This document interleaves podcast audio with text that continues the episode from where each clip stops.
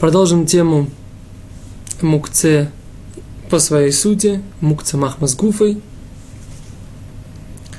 Первым примером, который мы, будем, мы разберем, будет э, следующий. Э, если человек ест, например, э, арбуз или абрикос, у него остается косточка. Написано, что эти косточки, а также не только косточки, но и кости от мяса. Например, человек ест курицу, осталась кость. Или кости от вишен и так далее.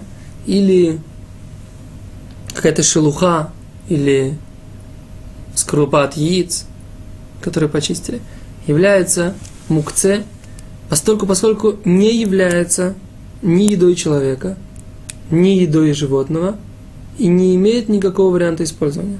Но уже из того, как мы это определили, сразу стало, становится ясно, что если в свою очередь эти отходы от еды можно да использовать в качестве еды для человека. Например, в куриной кости есть мозг, то есть есть вот эта мякоть, которая находится, если разломить кость. Иногда люди действительно разгрызают кость для того, чтобы съесть э, этот мозг, который есть в кости. И даже если сейчас они не собираются этого делать, все равно, постольку, поскольку частично это пригодно в пищу человека, это уже не мукция.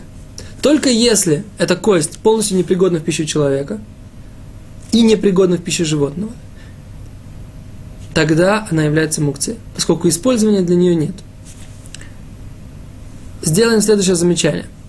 Если э, эта кость, в принципе, пригодна для собаки или для любого, любого другого животного, но собаки здесь не водятся, не распространены. Или, например, толченое стекло, говорит талмудическая литература, пригодна в пищу для бат-яна, для страусов.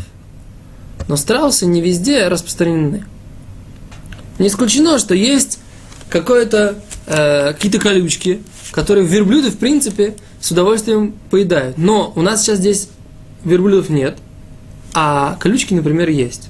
То в этой ситуации, несмотря на то, что, в принципе, теоретически это э, является пищей для какого-то определенного вида животных, но так как у нас они не распространены, для нас это является мукце. Для нас это не входит в зону использования человека. Поскольку, поскольку для нас нет никакого использования для данных вещей.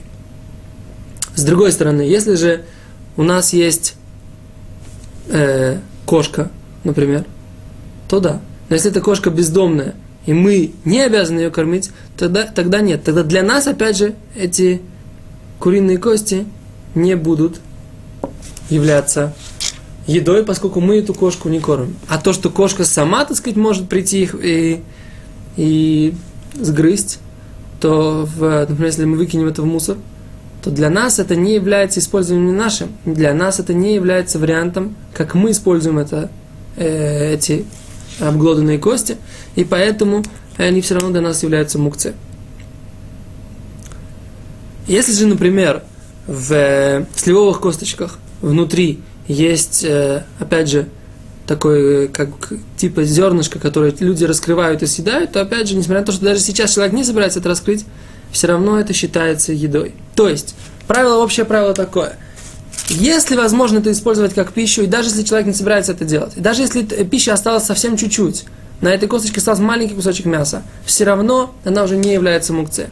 Если на ней нет никакого э, кусочка мяса, нет какой-то части пищи, и э, невозможно это использовать как пищу для животного, и никоим образом это невозможно использовать по-другому, тогда мы говорим, что это является мукце, тогда как нужно поступить?